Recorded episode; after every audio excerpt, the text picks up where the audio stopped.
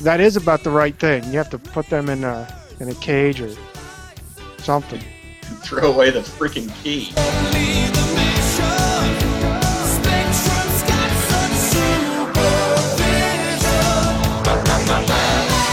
We referred to it as Hondo's Hurricane. Uh, Hondo must be kicking butt and taking names to keep people away from it or something.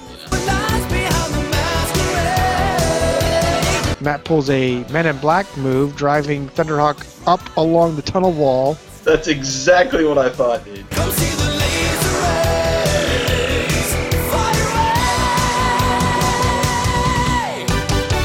Mask cast. Computer, scan files. Select mask agents best suited for this mission. Jason Gross, radio broadcaster, retro gamer, blogger, mask movie co-writer, vehicle codename 6000, 80s guru skills critical, Wyatt Bloom, broadcast technician, DJ, critic, mask movie co-writer, vehicle codename Phoenix, 80s analysis vital. Personnel approved. Assemble Mobile Armored Strike Command. Welcome, faithful listeners, to Maskcast 47 and our humble quest to review the entire Mobile Armored Strike Command series. Coming up in this podcast, we'll continue Maskcast's fourth season journey of covering episodes 31 to 40 with episode 34, Peril in Paris. It was originally broadcast on November 14th, 1985, in the U.S and finds Agent Buddy Hawks trying to infiltrate Venom's secret base in Paris and thwart their plan to bomb the city unless they are paid $1 billion.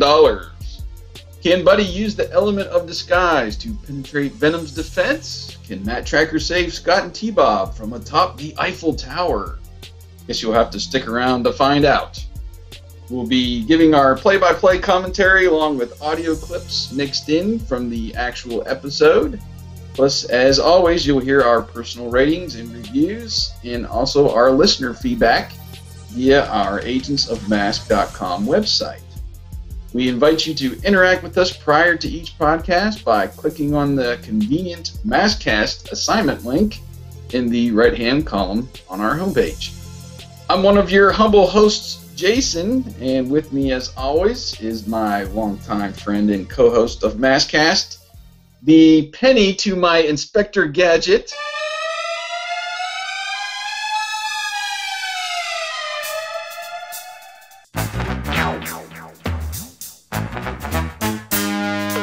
Wyatt, there is nothing to worry because I'm always on duty. There's something to worry if you're calling me a female. Holy crap. Well, who was the real agent you know, behind all the Inspector Gadget? well, she may have been, but the last time I looked, I don't think I belong in that category. I'm, I'm probably closer to the dog than uh, than Penny, but I like her cool little computer book. I think that's a precursor to like the laptop. Yeah, she had the the book and the watch too.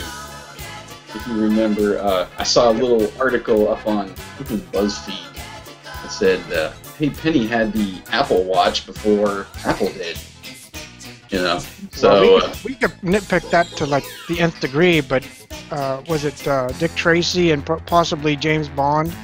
As much as I would love to lay claim to Knight Rider, I think those guys beat out ahead of the, uh, ahead of uh, the Yeah. iPhone, I, iWatch, whatever they call it now. well, but she had. I don't think they had like video. No, I think she had video. It's been a while since I've seen Inspector Gadget. But speaking of which, have you heard they're going to bring it back? no, I haven't. They uh, awesome.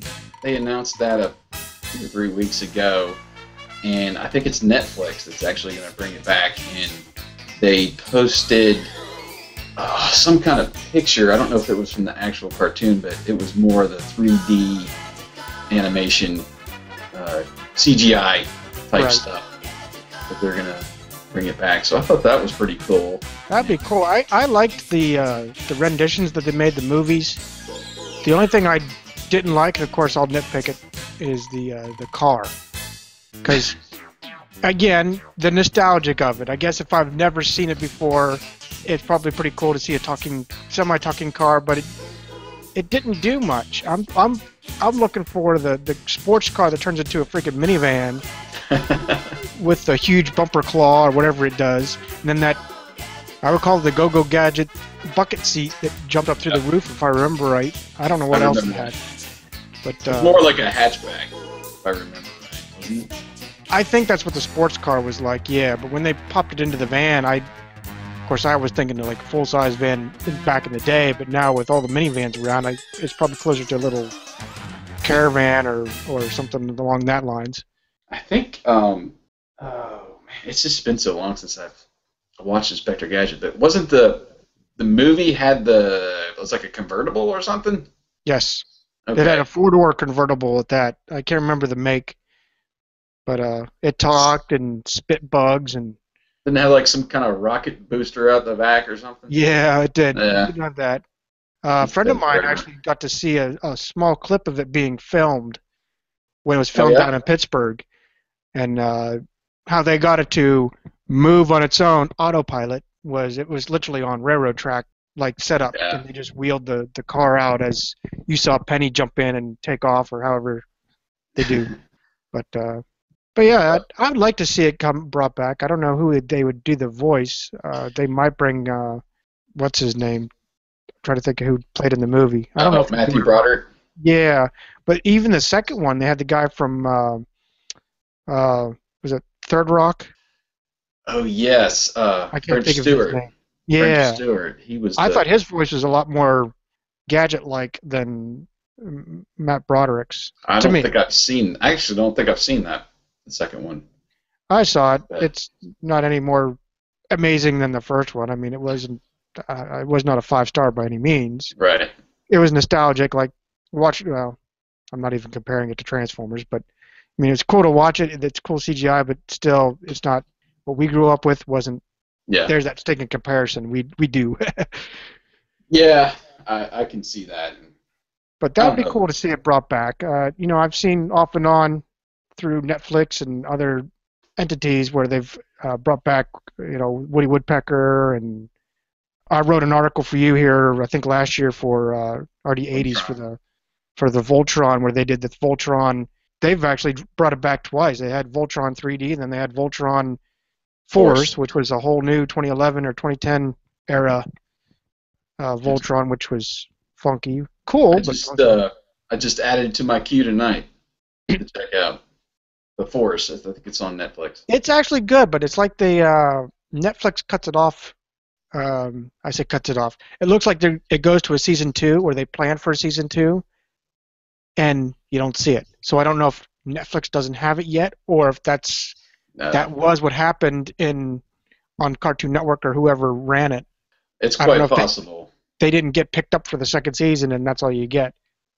Netflix is notorious for leaving, well, not seasons, but I know for the longest time people were complaining about um, Quantum Leap, and they was missing some of the good episodes. I guess it's Well, I can attest to that. There's lots of. Uh, I was watching.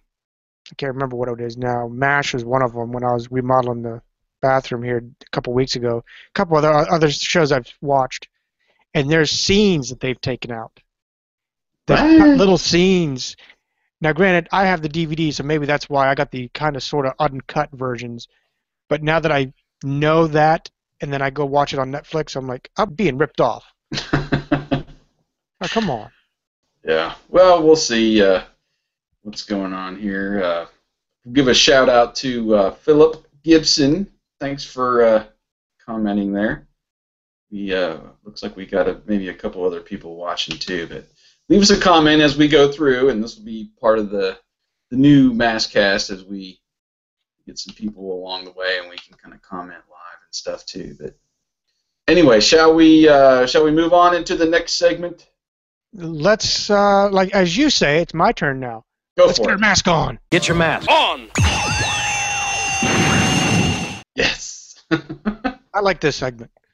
well, uh, I don't have much for get your mask on this this time around, other than uh, we got our new Redbubble store that we get to promote now, and if uh, you've been following us for any period of time, you know I've dabbled with the little mashup designs, and I tried to crowdfund a couple T-shirts, uh, T-shirt designs, and those failed. But It happens. right, I decided to go ahead and make those available anyway on Redbubble if you really uh, wanted one. The first design was that uh, that mashup of Thundercats and Thunderhawk, and I made that one a little bit different. I kind of revamped the overall circle that's on the shirt with the shadow of Thunderhawk and you know the the Thundercats lettering.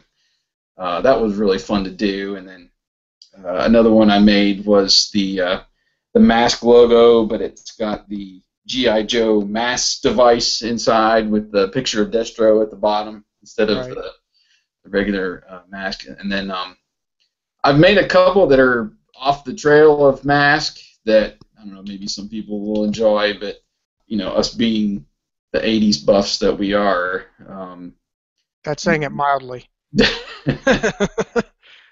uh, I did one with Gremlins. I mashed that up with uh, Finding Nemo. Finding Nemo. That was awesome. I, I got a chance to look at your store today finally to see all your. It's only five Yeah. right now, but that was I, I actually got a good chuckle out of that. that was uh, I get these ideas and I'm like I got to put them down somewhere and why not on a t-shirt or something since I'm getting better with the graphic design and Photoshop and all that stuff. But uh, so I did that one and what are the, what's the other ones I have out there? I can't even remember. That's awful. Anyway, go check it out over at Redbubble. You can just search for Agents of Mask and you'll find our little store there and um, if you feel so inclined, that would be great to uh, grab a shirt and all the funds we put right back into the website. So we've had uh, actually a couple of buyers already. So thank you if you That's bought good. a design from us and um, keep those funds back in. And speaking of those funds, um, we're going to be hosting a couple giveaways hopefully shortly. I know one item I am going to give away is the DVD set, the Volume 1 which is the first 11 episodes or whatever. It seems that for some reason Amazon is is not stocking the DVDs anymore. I don't know why the Shout Factory ones. The complete set is still on Shout Factory, and I think it's like 60 bucks. Yeah, I think that's what I saw. Fifty-eight or sixty. Yeah. We'll have to sell a few more T-shirts to uh, snag one of those to give away. Yeah, a few. I did manage to get that volume one set that we'll give away, and I totally spaced today. Uh, back last year, we had bought three of the Thunderhawk Hot Wheels. Oh yeah. Matchbox. And uh, course, I sent one to you, and I kept one, and we were going to give one away, and we never did. So we'll put that in the in the giveaway bin as well, and uh, we'll do. A That should not be in the giveaway around giveaway bin. That should be the highest bidder. Come on. Just Well, kidding.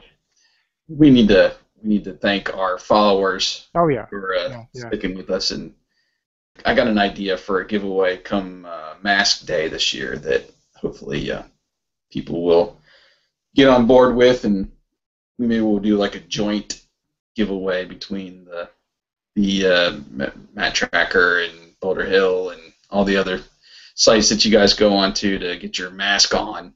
I got an idea for that, so maybe we'll get uh, a really nice giveaway for Mask Day this year.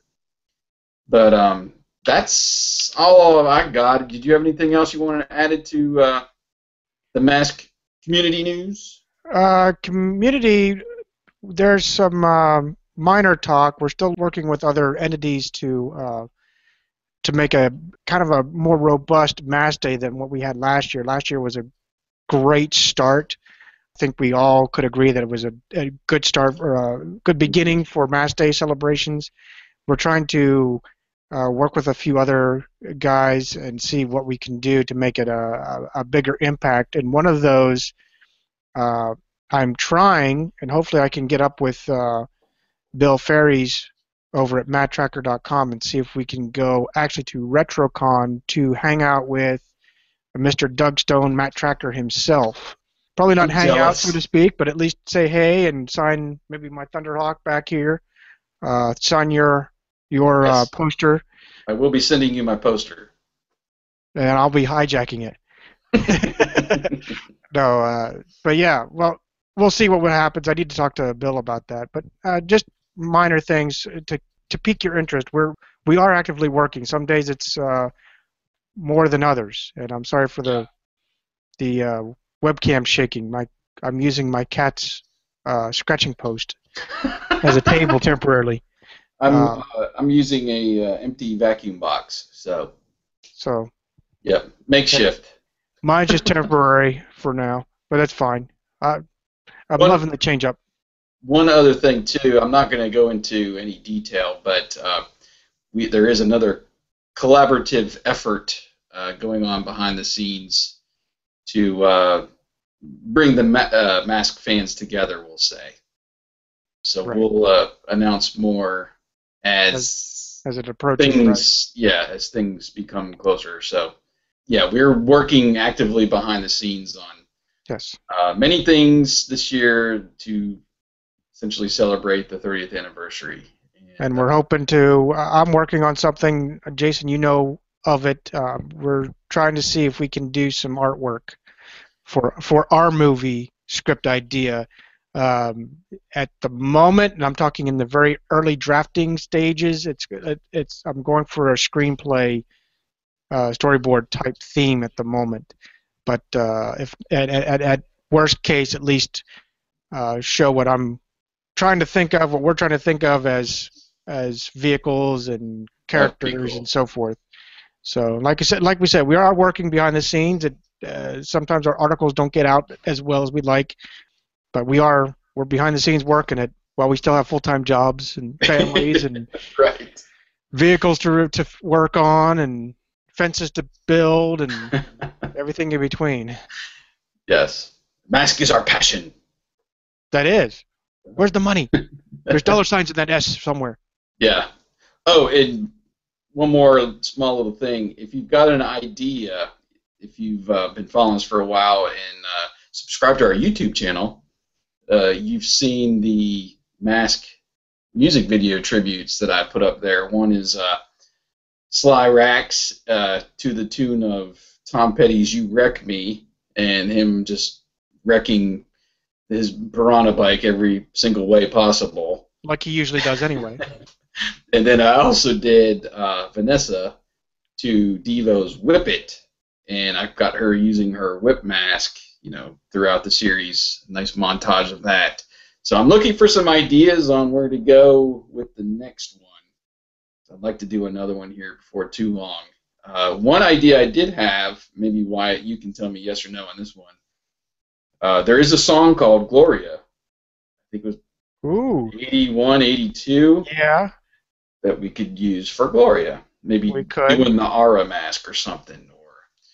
Or um, I've had some, we've had some comments over on Facebook and uh, some other emails and messages to us uh, for some ideas, which have been decent. We'll see. But um, if you've got an idea, you can email it to uh, Jason at agentsofmask.com or uh, there's a post over on Facebook. Just leave a comment there.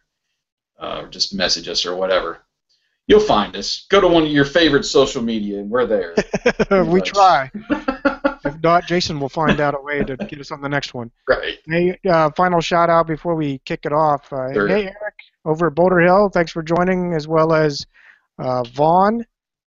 Uh, it seems like we dropped a guy. Oh, there he is, James. Uh, shout out to all our live watchers at the moment. Uh, so cool. I think that All does right. it for our mask on. It's time to get the mask off, I guess. And uh, Yes. Uh, we'll end that segment, and we will. All right, you totally blew my cue there. I was going to say, so you could start. Sorry, I, I, someone popped in a question. Can you fuse the Thundercats theme song with uh, clips of Thunderhawk? That's a good idea for you. Yeah, that's there's an idea. Um, you get We've already done it. You've already done it for the T-shirt idea. You know, that's actually a good one.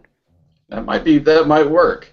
I actually was thinking I was trying to think of something for Thunderhawk and uh, maybe I could get some like uh, Top Gun music or something and you know with the jets and the it has a pretty good theme. Not the Yeah. Kenny Loggins song. It's the one where it's like um, uh, piano and the electric guitar. I can't remember. Highway to the Danger Zone.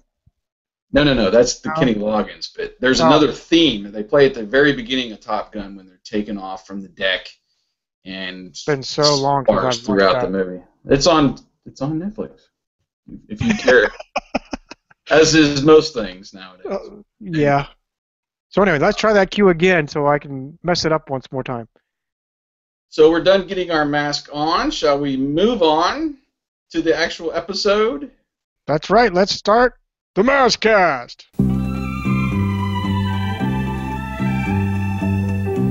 We fade up on the Eiffel Tower in a smoggy Paris. We then end up inside the Louvre Museum with Matt, Scott, T-Bob, and Buddy being guided.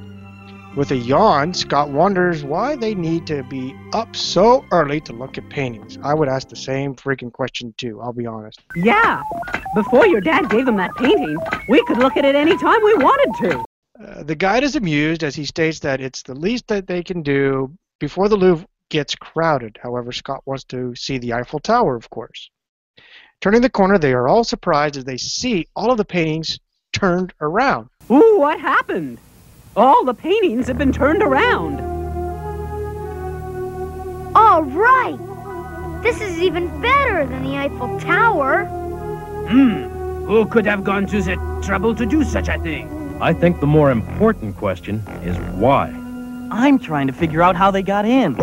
Matt then asks Buddy to take the duo to the tower while he investigates. Matt doesn't want them to get into any trouble. So then why did he do that? Why did he even suggest that? Uh, then I like Buddy's line next. The only way you can guarantee to keep them out of it is put them in a cage. But I'll do my best. That is about the right thing. You have to put them in a in a cage or something. Throw away the freaking key. That's right. uh, anyway, we now hear the Venom theme fade up, which is cool, while Matt looks intently at one of the turned paintings.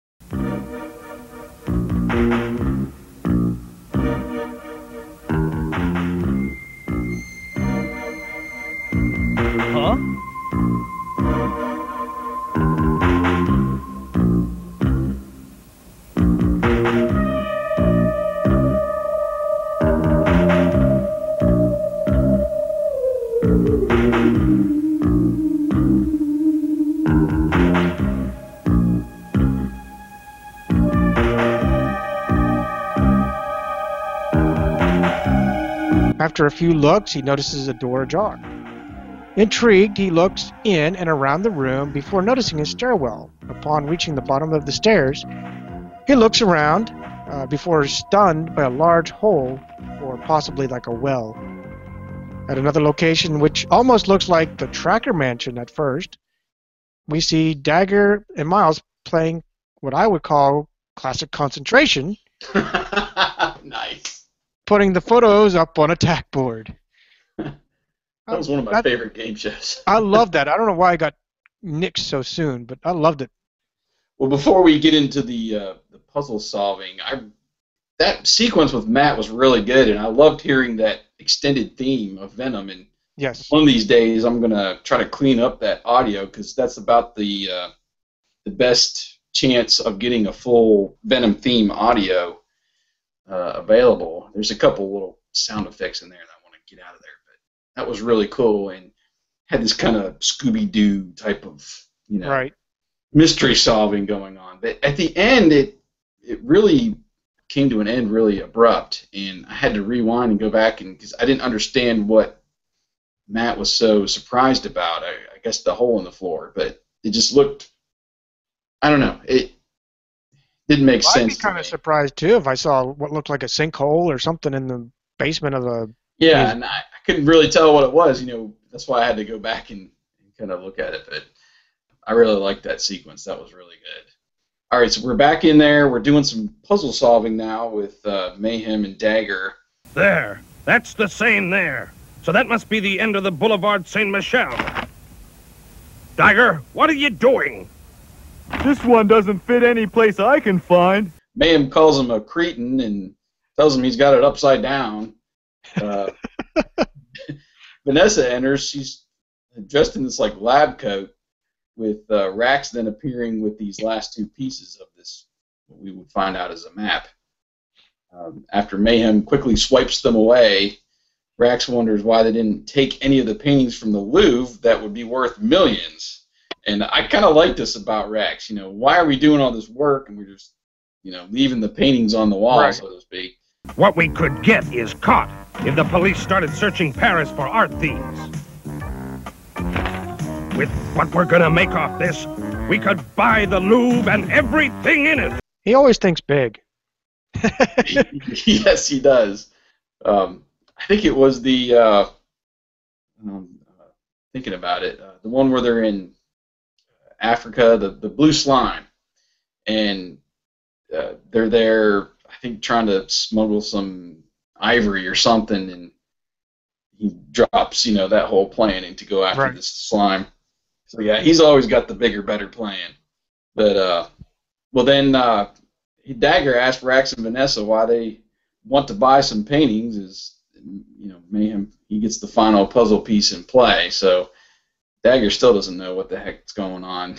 He's like Right. clueless. Um, then we get the military type theme as uh, Mayhem exclaims that he knows where the triggering device is. That's where the triggering device is hidden. Dagger, I want you to get that triggering device and get it fast.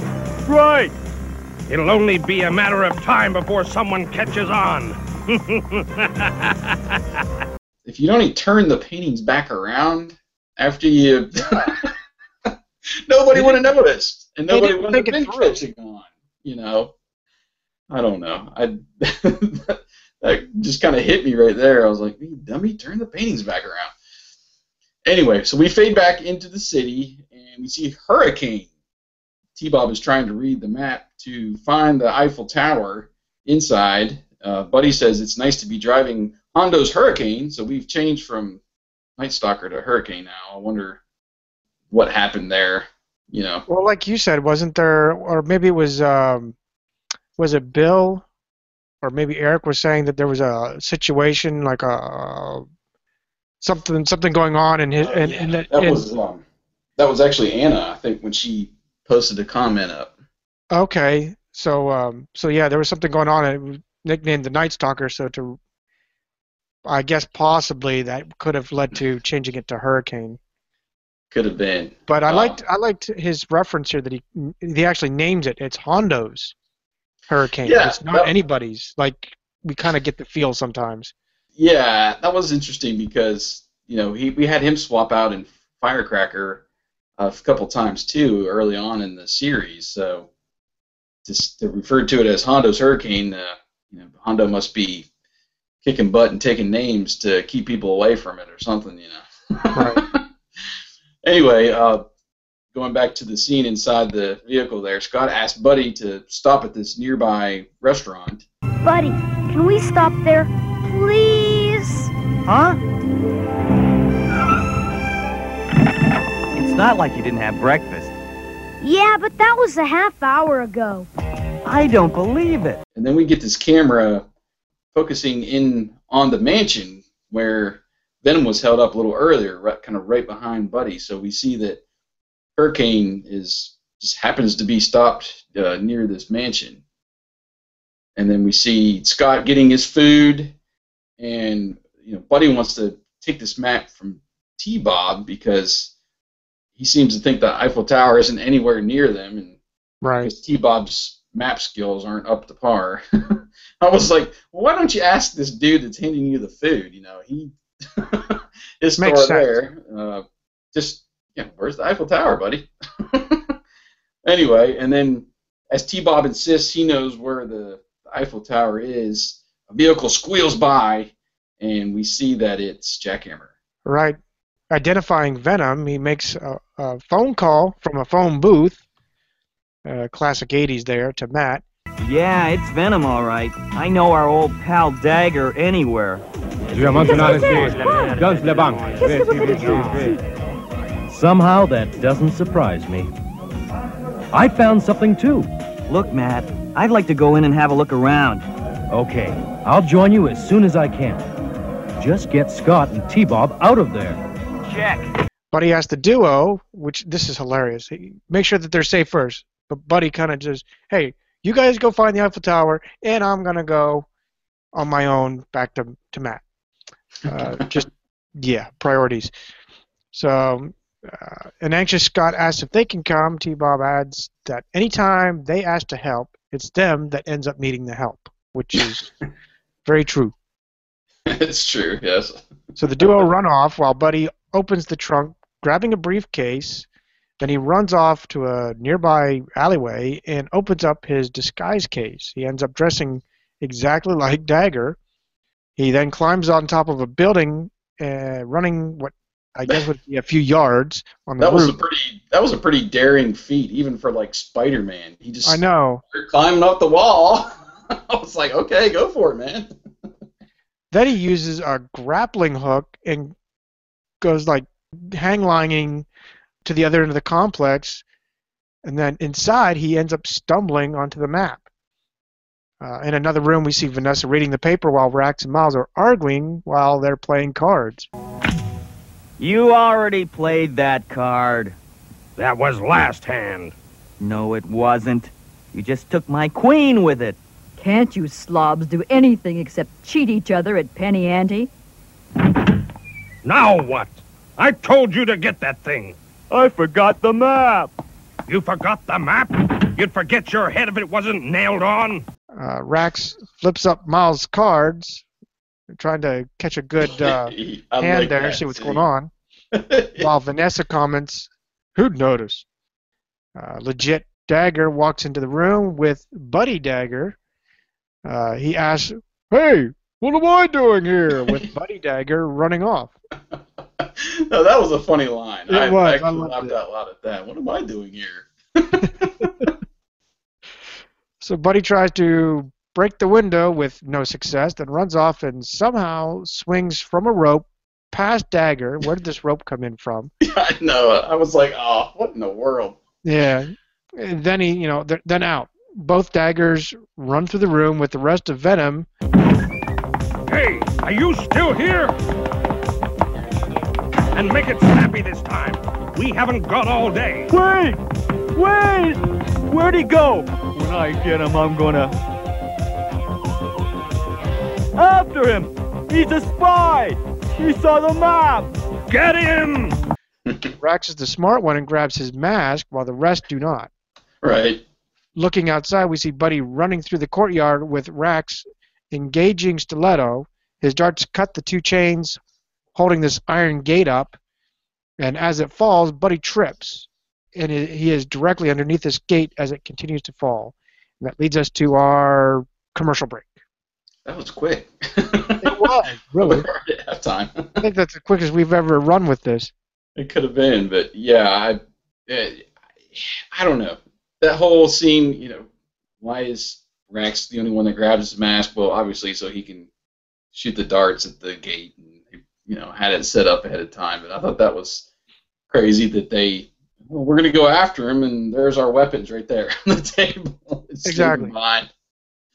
and that rope trick, I don't know. That That one, crazy, but yeah. So what are your what's your rating so far? I mean, I'm it's pretty good so far. I had some laughs. Uh, at this point, the plot still is a somewhat of a mystery, which is good. Um, I like that the simple heists aren't intriguing mayhem as much as the other agents. You know, he's always looking for the bigger, better thing, like we said. There was a few what I would call annoyances. You know, the rope trick.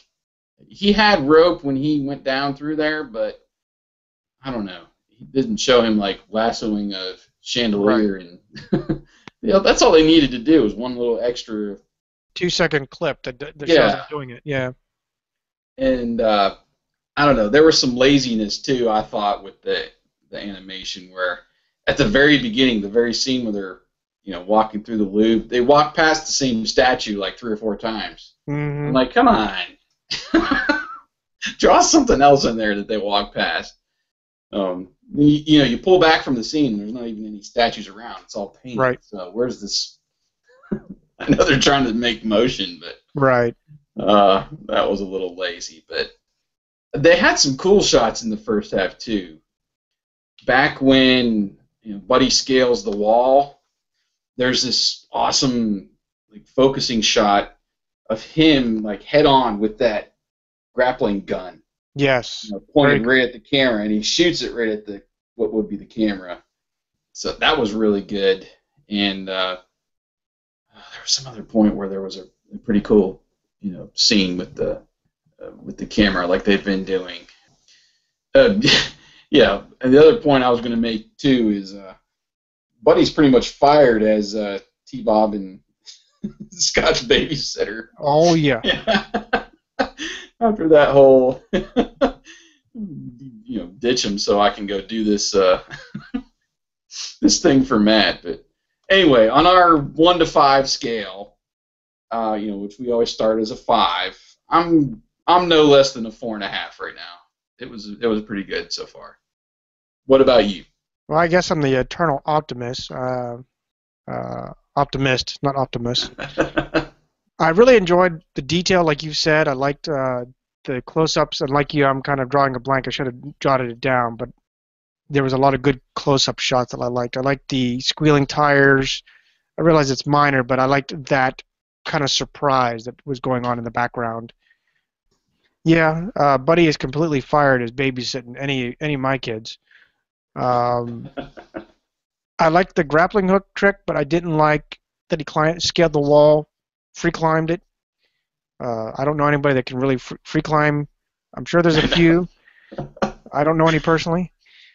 But like you, I like the suspense of this plot that's going on right now. You don't know exactly what's going on. They're looking for something, uh, triggering device, but you kind of ha- are piecing together this map so, right now.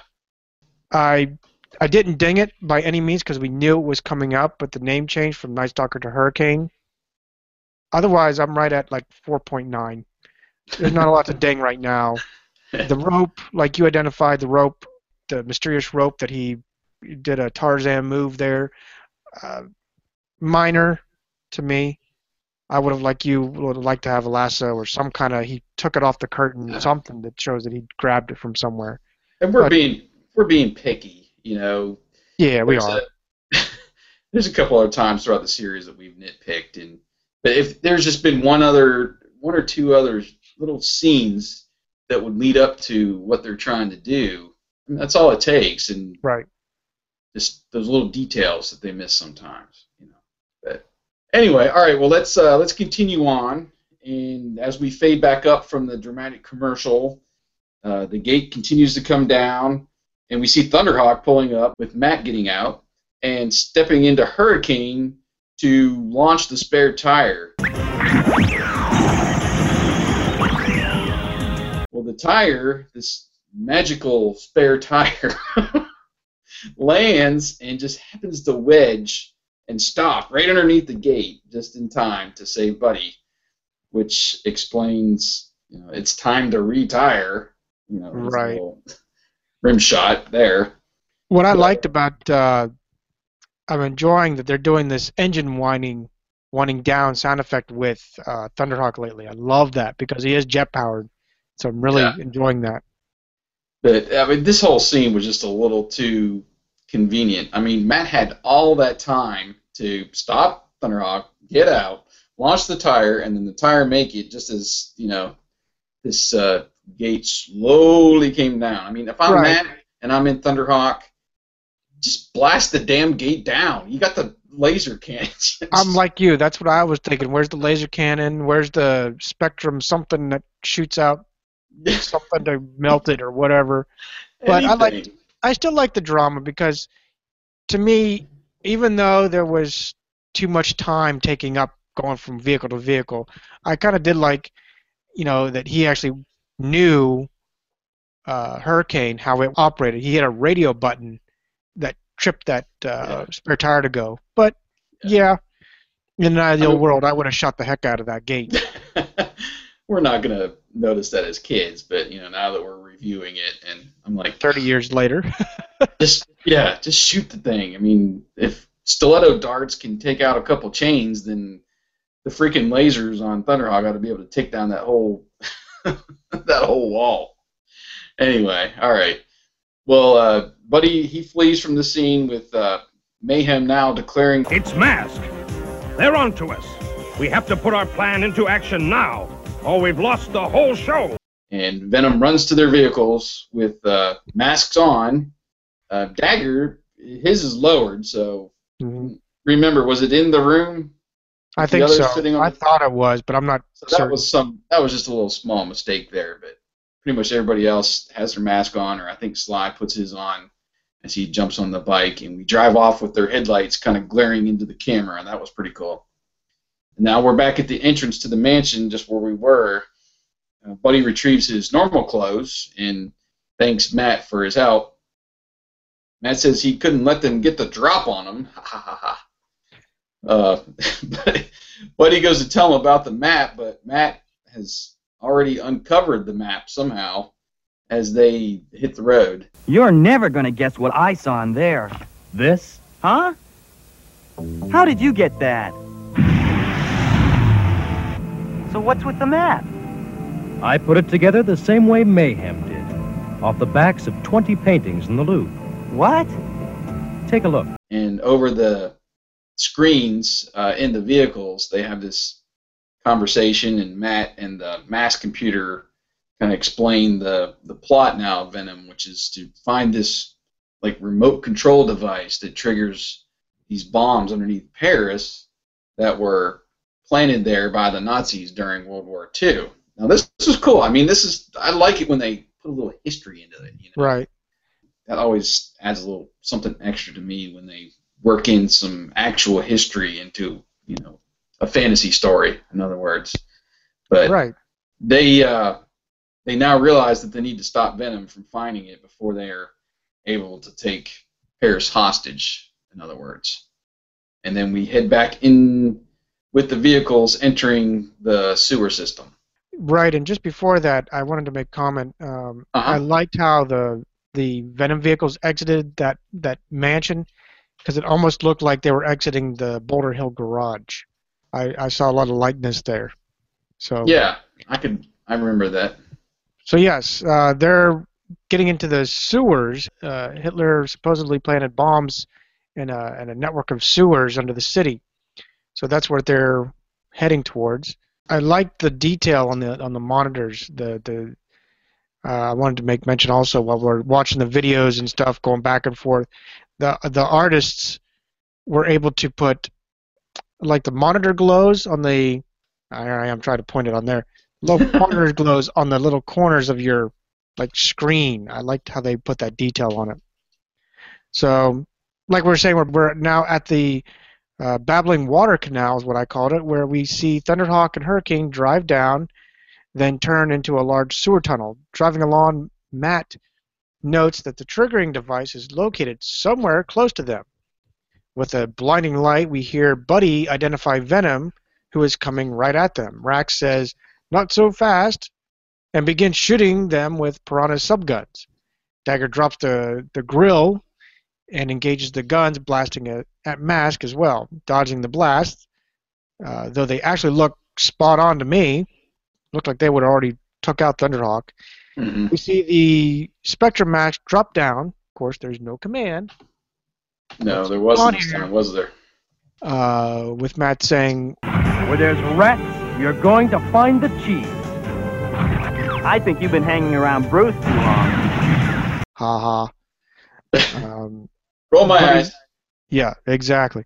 Buddy's penetrator masks lower, as uh, as well with Buddy uh, commenting that Matt's been hanging around Bruce too long.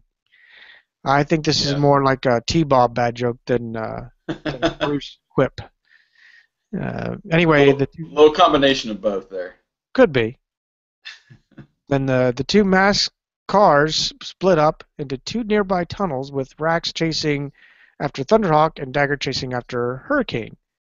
Focusing on the Thunderhawk Piranha chase, Matt pulls a Men in Black move, driving Thunderhawk up along the tunnel wall. That's exactly what I thought, dude.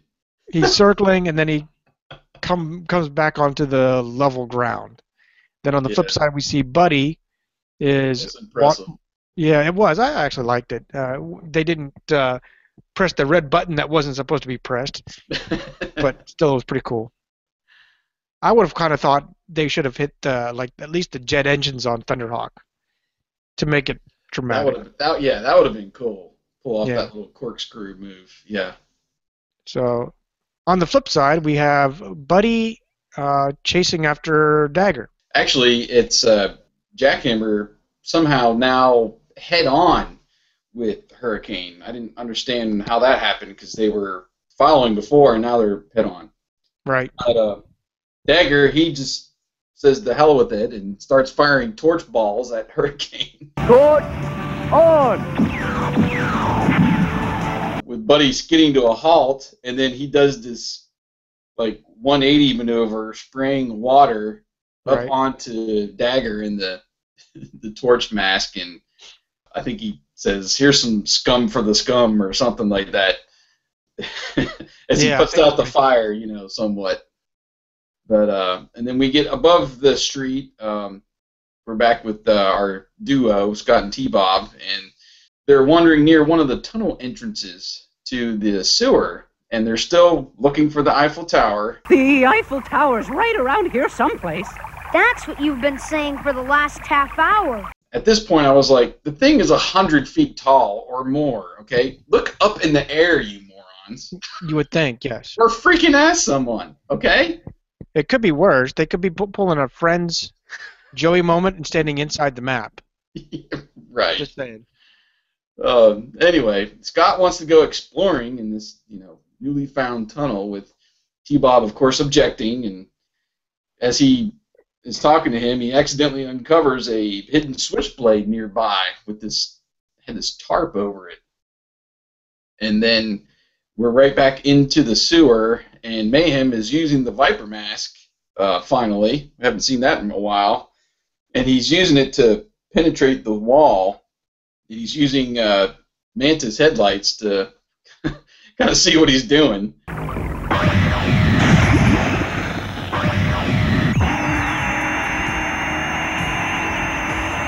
Vanessa's just standing nearby with her arms crossed, and uh, now we get Jackhammer and Piranha approaching uh, Thunderhawk from behind.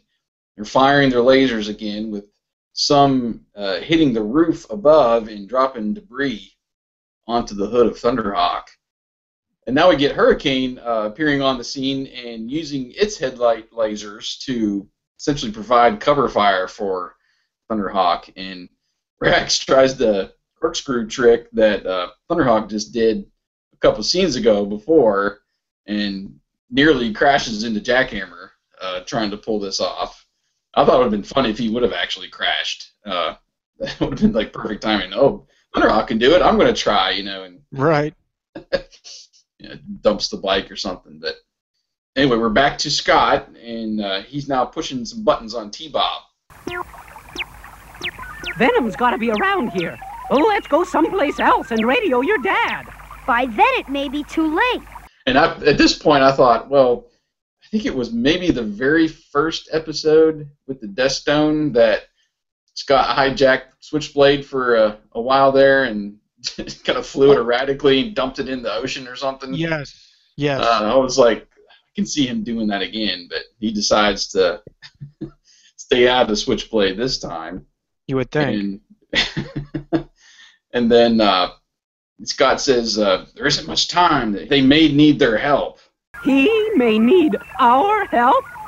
And then we go back inside, uh, and now we see Mayhem has uh, opened up the this wall uh, with the Viper mask, and he discovers the device that's uh, essentially just sitting on this desk. And uh, he quickly exits with uh, Vanessa, and now we get uh, Thunderhawk and Hurricane back in pursuit, trying to find this location. And then we're right back with uh, Thunderhawk and Hurricane in pursuit of their location to find this device. Matt appears to be using Spectrum, I guess, when he sees the headlights of Manta coming straight towards him, and we see those two front uh, circular saws that come out of the grill of Manta, kind of telling Thunderhawk he better get out of the way. the two masked vehicles avoid the blades, with Matt assuming that they have the device. I guess by uh, which way they were traveling. You know, they're I guess coming back out from the, the the middle of the sewers and stuff, back up towards the entrance. Didn't really explain that too much, Right. but the two uh, masked cars do quick U-turns and they follow Manta uh, back towards the surface. Right. Scott then radios in to Matt, telling him, I found Switchblade. It's parked by a storm drain down here by the river. Scott? Listen to me. Get out of there right now. That's an order. Go to the Eiffel Tower where it's safe. Is that clear? Yes, but You heard him, didn't you? Let's get out of here and go to the Eiffel Tower where it's safe. uh, back inside with the action as Manta passes by, Jackhammer and Piranha pull up to attempt a barricade shooting at Mask. Matt quickly instructs Buddy to follow him, and they turn off into a nearby tunnel. Outside, we see Switchblade taking off with Manta then peeling out of the tunnel. Uh, in the air, we hear Miles projecting from a loudspeaker over Paris. Attention, people of Paris. This is Venom. There are bombs planted under your city in the sewers. You have one hour to pay me one billion dollars, or the city will be reduced to rubble. You will never find and defuse all the bombs in time. That's pretty dang quick to pull out a billion dollars. I know. I was like, you gotta In give that them some era. time there, Miles. Come on, man. They don't still have a, mil- a billion dollars in their back pocket to give you. Not in the 80s. Back inside the tunnel once more, we see Thunderhawk transform into jet mode and take to the air. On the Eiffel Tower, we see the crowd running out of the tower, uh, with T-Bob trying to get Scott to go with him. Scott, hurry up! hey, look at that.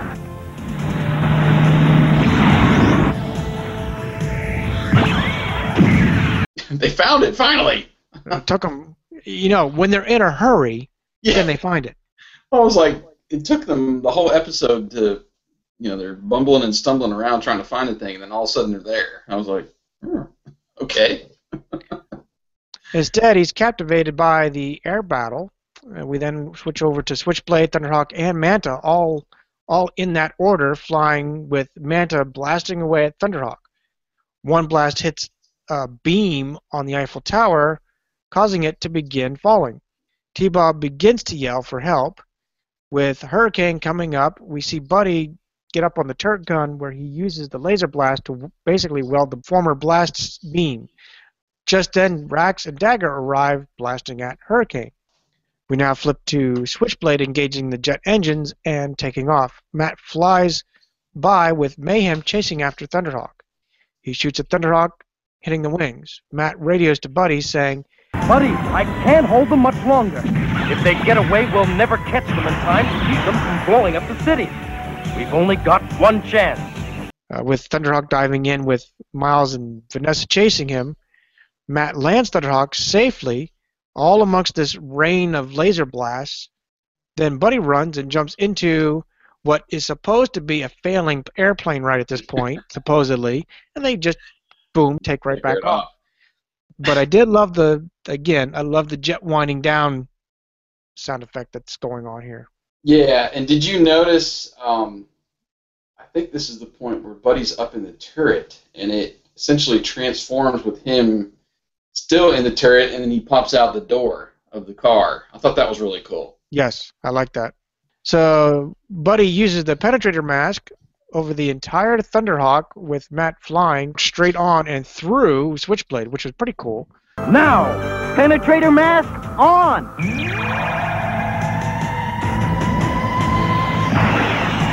Of course, I still had a slight uh, Slimer like theme in my head with that, so I was waiting for the ooze to spill all over Miles there. It was a little bit weird, and I- was like, I guess, kind of confused, you would say, in trying to understand the abilities of the penetrator mask and what you can and can't do. And you don't think of that as a kid, but I'm like, okay, so they're going through the, they're going through Switchblade. How are you able to pick stuff up? True, very true. But you notice here's something else that's kind of perplexing now that we're on the topic is back at the magma mole, didn't didn't uh, Buddy have to actually hook, Hook up, up. something to Firecracker to make it actually work like that? He did. Yeah, I thought about that too. I was like, he didn't hook it up to anything, and I mean, can he just whatever he touches at the time when he activates the mask, he can you know, make hollow or invisible, whatever. Right. I don't know. Yeah, like I said, I that's one of those masks that they don't define, and it No. just, they can do whatever they want to with it. That's true. So Mal, like you said, Mal notices that the remote control has somehow disappeared. Huh? The triggering device is gone. That's because we've got it. Vanessa, Rax, Dagger, we're getting out of here. which is just pitiful. Very. and then we uh, go back to the top of the Eiffel Tower, and Scott wants Mask to pursue them. I like that. You know, Scott's always energetic about helping them and wanting to go after them. You know, that's that's definitely Scott's attitude. You know, Yes. Trying to do that. Uh, but just as uh, he says that, the tower begins to shake, and it causes the both of them to fall through this like fenced railing, and now they're hanging on for dear life. So of course, the Venom pursuit is off to save them Right. as uh, Matt he's up in uh, Thunderhawk, and he instructs Buddy to essentially land it as he uses Spectrum Hang Glider to swoop in and save the duo off the side of the Eiffel Tower. They land uh, near Thunderhawk, which has already uh, landed and reached the ground. That was a little, I don't know. There were some points the logistics of this episode kind of made me stop and think and kind of get out of the episode. But Right. But Um, what I liked about that little that little tiny point, it wasn't that you know, he basically Matt saves the day, but I saw the cool little feature that basically when Buddy walked out, then Thunderhawk's door closed automatically. yeah, I like Yeah, I liked that that, little cool. feature. the Scott he's still being his persistent self and insists that Matt should have pursued Venom. You should have gone after him. We'd have been okay.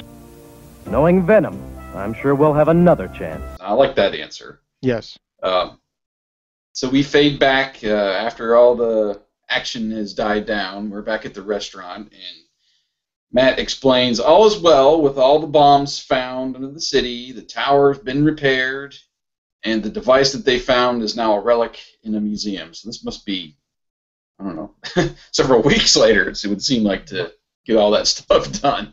We still have a couple of days left in Paris. Is there anything else you want to see? Ah, I'd kind of like to see the Casbah. The Casbah. Well, Matt snags the map from him and says uh, he's had a map of Algiers this whole time and not Paris. So obviously they couldn't find the Eiffel Tower before. They all have their hearty chuckle. Mainly Scott is the one that Yeah. hear laughing as we fade to black and we fade into our PSA. Which leads us with Scott what looks like he's soldering on and working on T Bob. T Bob jumps, knocking the soldering iron out of Scott's hands, and it lands on a piece of paper, which ignites a fire. Scott rushes over to their, I called it the red bat phone. I was thinking the same thing too. It And look like a bat phone. And without any words, we are taken outside where we see the smoke coming from the mansion with sirens screaming as well. Well, there wasn't any damage except to your lab, Scott. Boy, if I hadn't had the fire department number right where I could find it, there sure would have been. It was a good PSA. It was. I liked it, and it was back in the day when you actually had specific numbers. You really didn't have the 911 thing. And yes, the red bat phone and uh, the Men in Black thing. You can tell if anybody's been following us too much, and, and you know Jason's been lately opening up that we're longtime friends, and we're sometimes it's eerie how much we think alike sometimes. yes. Yeah, we've known each other for quite a while, so it's. I laugh, but it's it's really not surprising that we write the same things down in our notes. and we don't cheat. we don't, yeah. Uh, we don't talk about our reviews or anything. I don't even read the comments uh, that are posted up beforehand. So it's funny how it kind of all comes together. I love it when a plan comes together. And I was just thinking that. you beat me to the punch. All right. Uh, my quick little verdict of this: I was very, very, very close to giving it a five, but I couldn't do it. it's a solid four. It was a good episode, and I'll I'll give you the good parts of it first. Uh, you know, the animation they're continuing to feature creative shots and camera angles, which I've been loving. Like I said, I think last episode, the, the, at least the last four episodes, they've really almost reinvented the shots and the angles and stuff from the cartoon and the motion.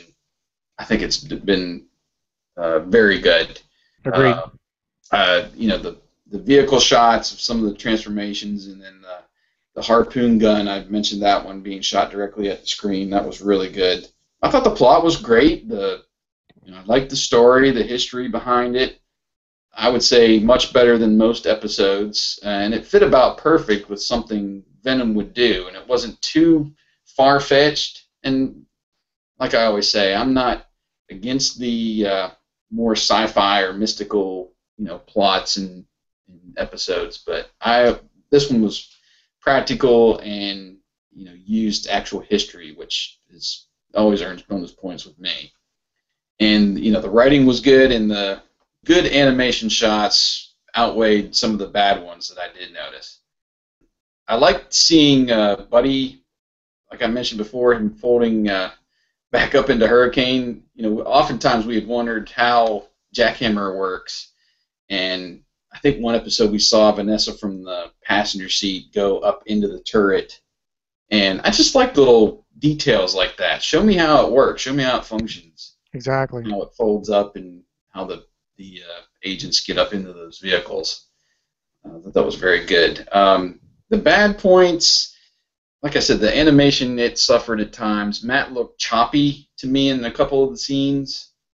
The penetrator mask was a little funky when it lowered, and it you know it might be how it was planned, but it was like the mask lowered and then the snout part it also lowered you know over his mouth which if it's if that's the way the mask works that's cool but i just never seen it you know do that before my biggest markdown of this whole episode and i would guess that you noticed this too wyatt where was the call up no Oh, call up yes. in this episode No call up. No nothing. why did they decide not to use any more agents? I mean, there was four Venom agents, and we just had Buddy and Matt that you know were in Paris, happened to be donating some paintings, you know, and here's Venom. Why wouldn't you call for help? Um, Don't know. I don't know. You know, and I, I noticed it, but I didn't think to even mark it down. To be perfectly honest, I just didn't even think about it. Well, I, I, I guess if more agents had been there, I would have been. And again, this is me as an adult watching this. As a, as a kid, I probably wouldn't have noticed, just because there was some good battle scenes and action throughout. That you're not thinking about. Oh, I need some more vehicles in here. But like you said, I mean, they were easily once they lost this little device, they were gone, and there goes four vehicles driving off into the sunset with only two Mask vehicles, one that we'd hit already on the wing. Exactly. I mean, that's just the things that kind of get me. But Things that make you go, make you go, hmm. yes, and after I thought about it, I was like, that was at least worth a half point off of my score. So I just I don't know. I don't know why they didn't call any more people up there. But you know, I think when the the computer did the on-screen analysis, they could have called right there. They could have done it right then as they were. They knew Venom was on the scene. They knew something was up. Boom, and you get the plane. They could could have done it quick. You know, I don't know.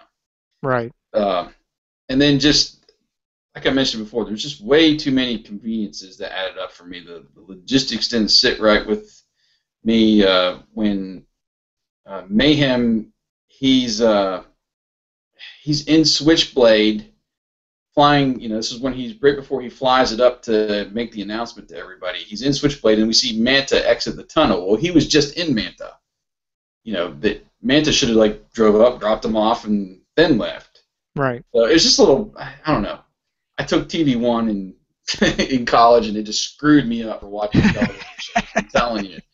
If anybody's out there and you've been in any television classes, you know just those little edits. They just the continuity of the when it when it stops like that it just kills you. And then uh, that one time the jackhammer was in front of Hurricane, I was like, how did he didn't show him turn around? How did he head on? You know, how that Right. happen? One thing that was more, I guess, of annoyance was the little footstep sound effect throughout. Um, it just every place that they were at, it sounded the same, and I don't know. I just didn't that sound effect didn't sit with me after they used it a couple of times. When they were walking into the the Louvre there, and when Matt was walking around, and a couple of times when Scott and T-Bob were walking around, they used just using the same like footstep sound effect. This is a tick. That was these are ticks. uh, uh, I mean, I you know, like I said before, I'd like that they're showing more conversation while they're moving along. Uh, but I don't know. I was sick of the footstep sound effects before halftime. Another thing that was a tick, I guess, is uh, the jackhammer grill guns. It was overkill. They they showed it converting like three times. I swear. Yeah, Uh, they did. every time the jackhammer was on scene he's firing, they got to lower the grill first. I'm like, well, he's had it down this whole time during this whole. Time. anyway, it's just something I noticed. And then, I guess finally, I, I don't know. I've never been to Paris, but I find it hard to believe that you couldn't find the freaking Eiffel Tower. Come on. It's supposed to be pretty big, so yeah. And then the last thing I'll talk about, and again, this this is ticks. I didn't wasn't a lot of points that I took off for these, but the penetrator mask. You know, we've seen it engulf an entire vehicle before, like you said, with the magma mole. Um, they didn't show it hooked up to Thunderhawk. I mean, that was okay, but I just don't understand how you're supposed to grab things when you're able to pass through them. You know, if you've watched The Matrix, anybody who's watched The Matrix, the uh, the second movie with the twins, they're able to kind of pass through walls and stuff, and they can carry stuff with them when they show up, like with a gun or something. But I don't know. It's just different than other stuff that I've seen lately. Just I don't know. I think I'd rather have its ability more of like just like that, where it's like a portal, and you can just for a second kind of go through a wall, you know, like a ghost passing through solid objects instead of having whole vehicles and being able to, you know, take the kitchen sink with you as you're walking through the wall. I don't know. It's it's a tick, and they've never really explained the mask.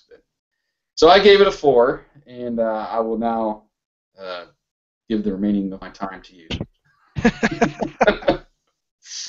Well, I wasn't quite as harsh. I didn't see some of the things. Uh, I didn't notice the footsteps like you did. Uh, I mean, I noticed them, but I didn't think of them as annoying or anything. Um, very good detail. I love the whining and the sound effects that they do. You really took most of the stage, so you said just about everything I jotted down, except for the the critiques. Really, um, I just didn't see that much. Maybe I was on a good day. I don't know. And that happens really- too. That's happened to me. I liked the plot. Very good. I enjoyed the battle scenes. Uh, the rope thing, you know, like we identified before, and I didn't ding it. I didn't even think to add it with no call up, no nothing, no teamwork. But I did notice it. Just didn't ding it. Uh, and the fact that Venom runs off pretty dang quick. Those were all my two real major markdowns, and they weren't that huge. So I just I'm right at a at a five for this episode. Did you happen to catch any similarities to our movie? I didn't really pull anything out other than kind of what we've uh, talked about the last uh, couple shows with the personalities coming out and stuff. But I didn't see any specific scenes that Yeah, tied didn't. in. I had nothing, so you. Okay, good. well, let's uh, let's go right into uh, our feedback and the poll this time. So we have uh, 17 votes this time, which is pretty good. Um, we have nine votes for a five, so more than half, 53%. Seven votes for a four, which was 41%. And it looks like our buddy Eric over at Boulder Hill voted for three. So, which is uh, we rate as okay for the episode. Five being great, four being good. So, it seems uh, most of the people uh, were around our area of uh, of voting more towards the top of the scale. Right. And we also had two comments, beginning with our buddy Anna. Right. She says this is a really good and entertaining episode. I love the part when Buddy Hawks dresses up as Cliff Dagger and Venom discovers and chases him. It also has some great action scenes in the sewers and good excitement at the end of, with Scott and T-Bob nearly falling down from the Eiffel Tower. The only negative thing I can find is that Vanessa's clothes changes one moment to another in the scene where they are constructing the map. One moment she is wearing a white coat, the next she is not. And then she is wearing it again.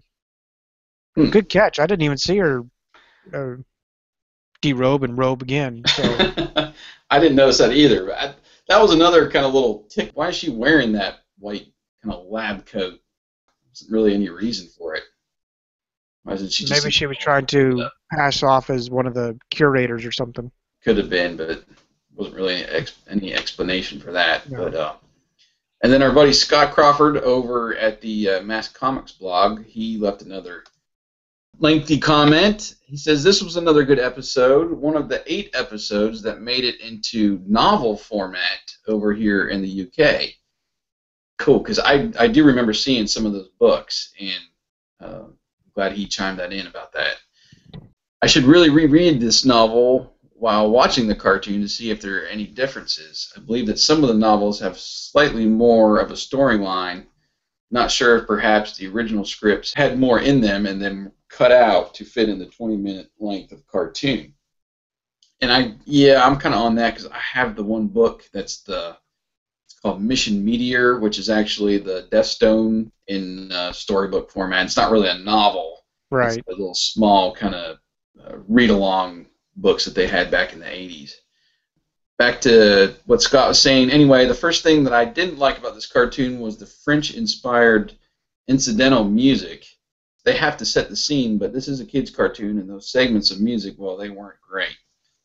After seeing Sly Rax's eyes last week, we have him in this episode with his glasses off for most of it. I think it's great to see what he really looks like.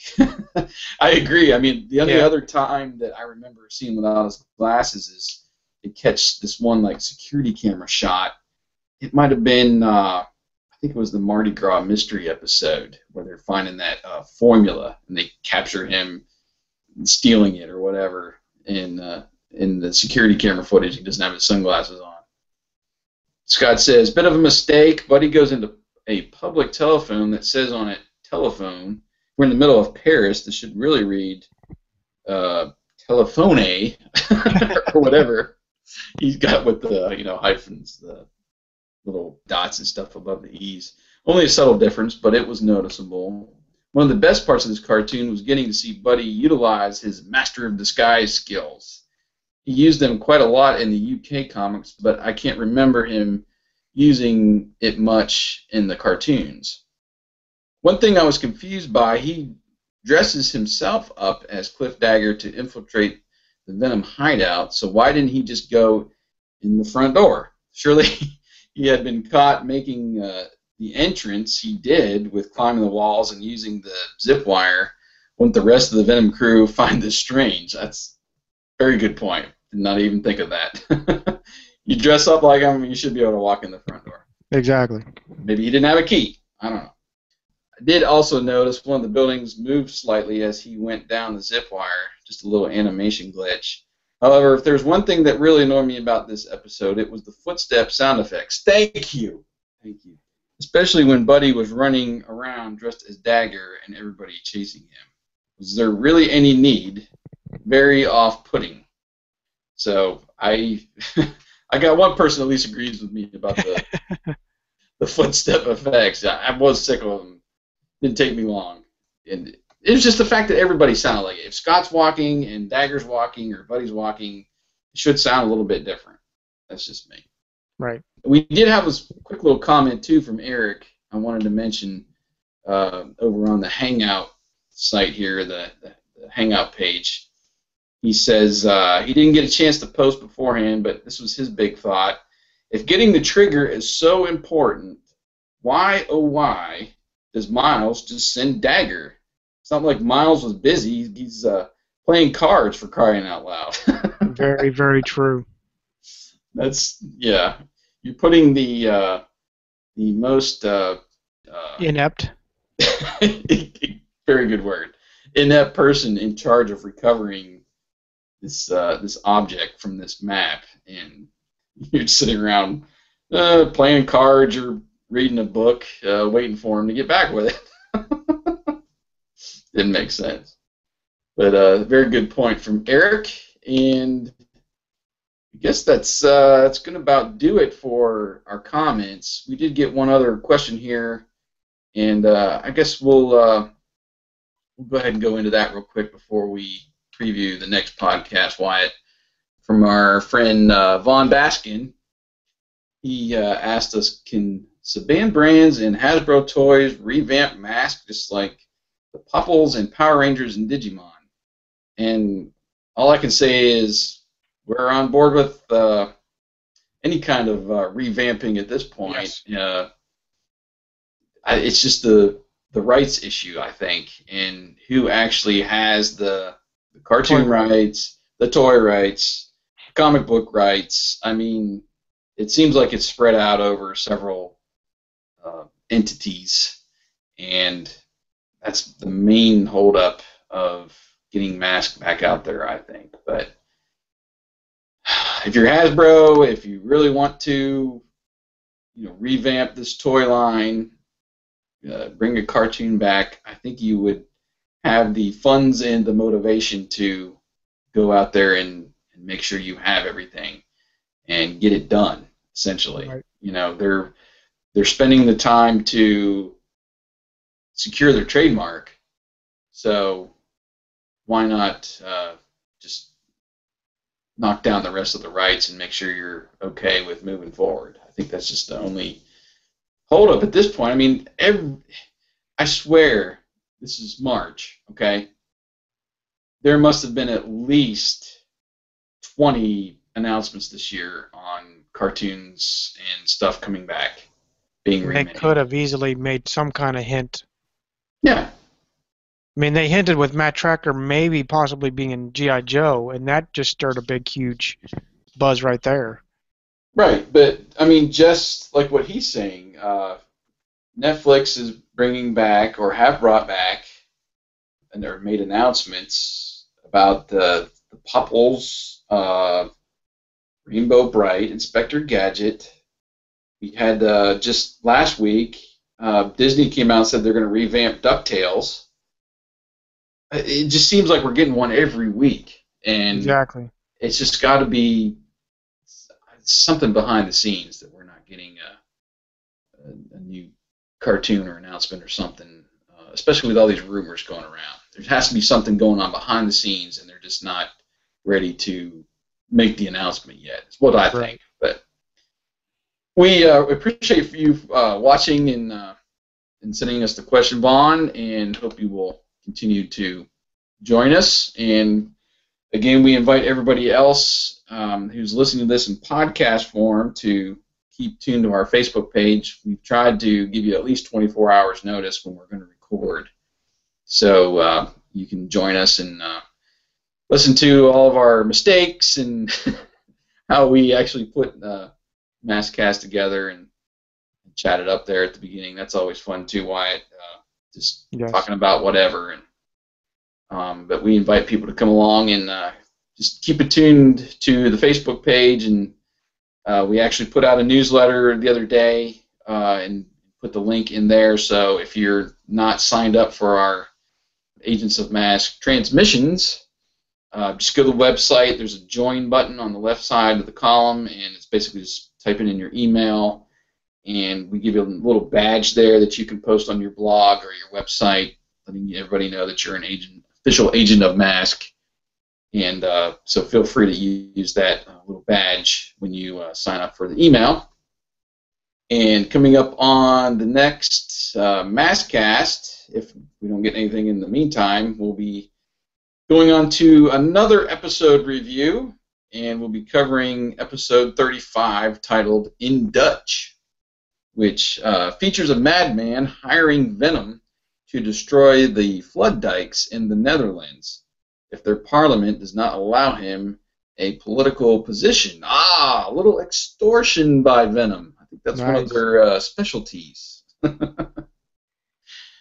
uh, we've had them do that before. I think that was the uh, what's that episode where the that one guy uh, I think it might have been in Thailand hires them to uh, is it Bad Vibrations?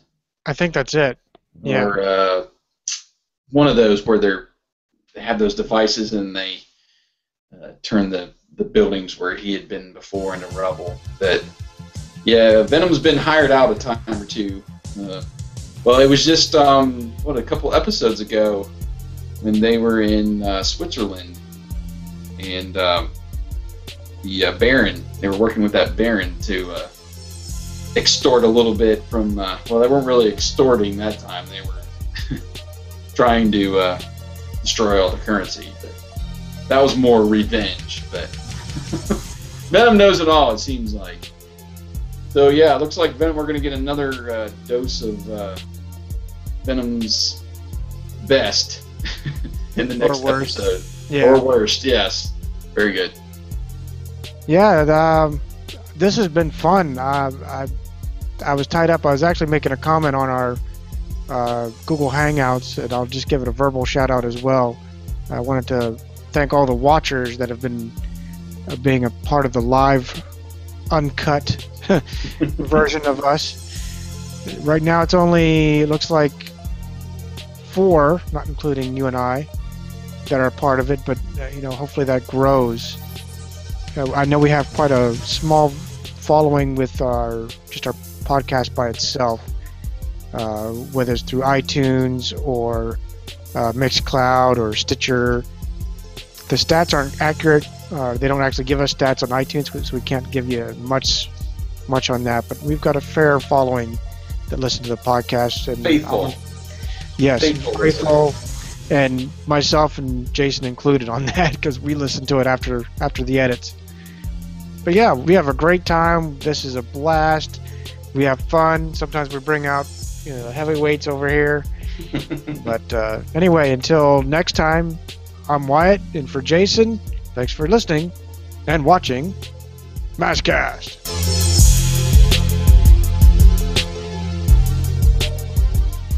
Maskcast. Hurry up! You've wasted enough time around here.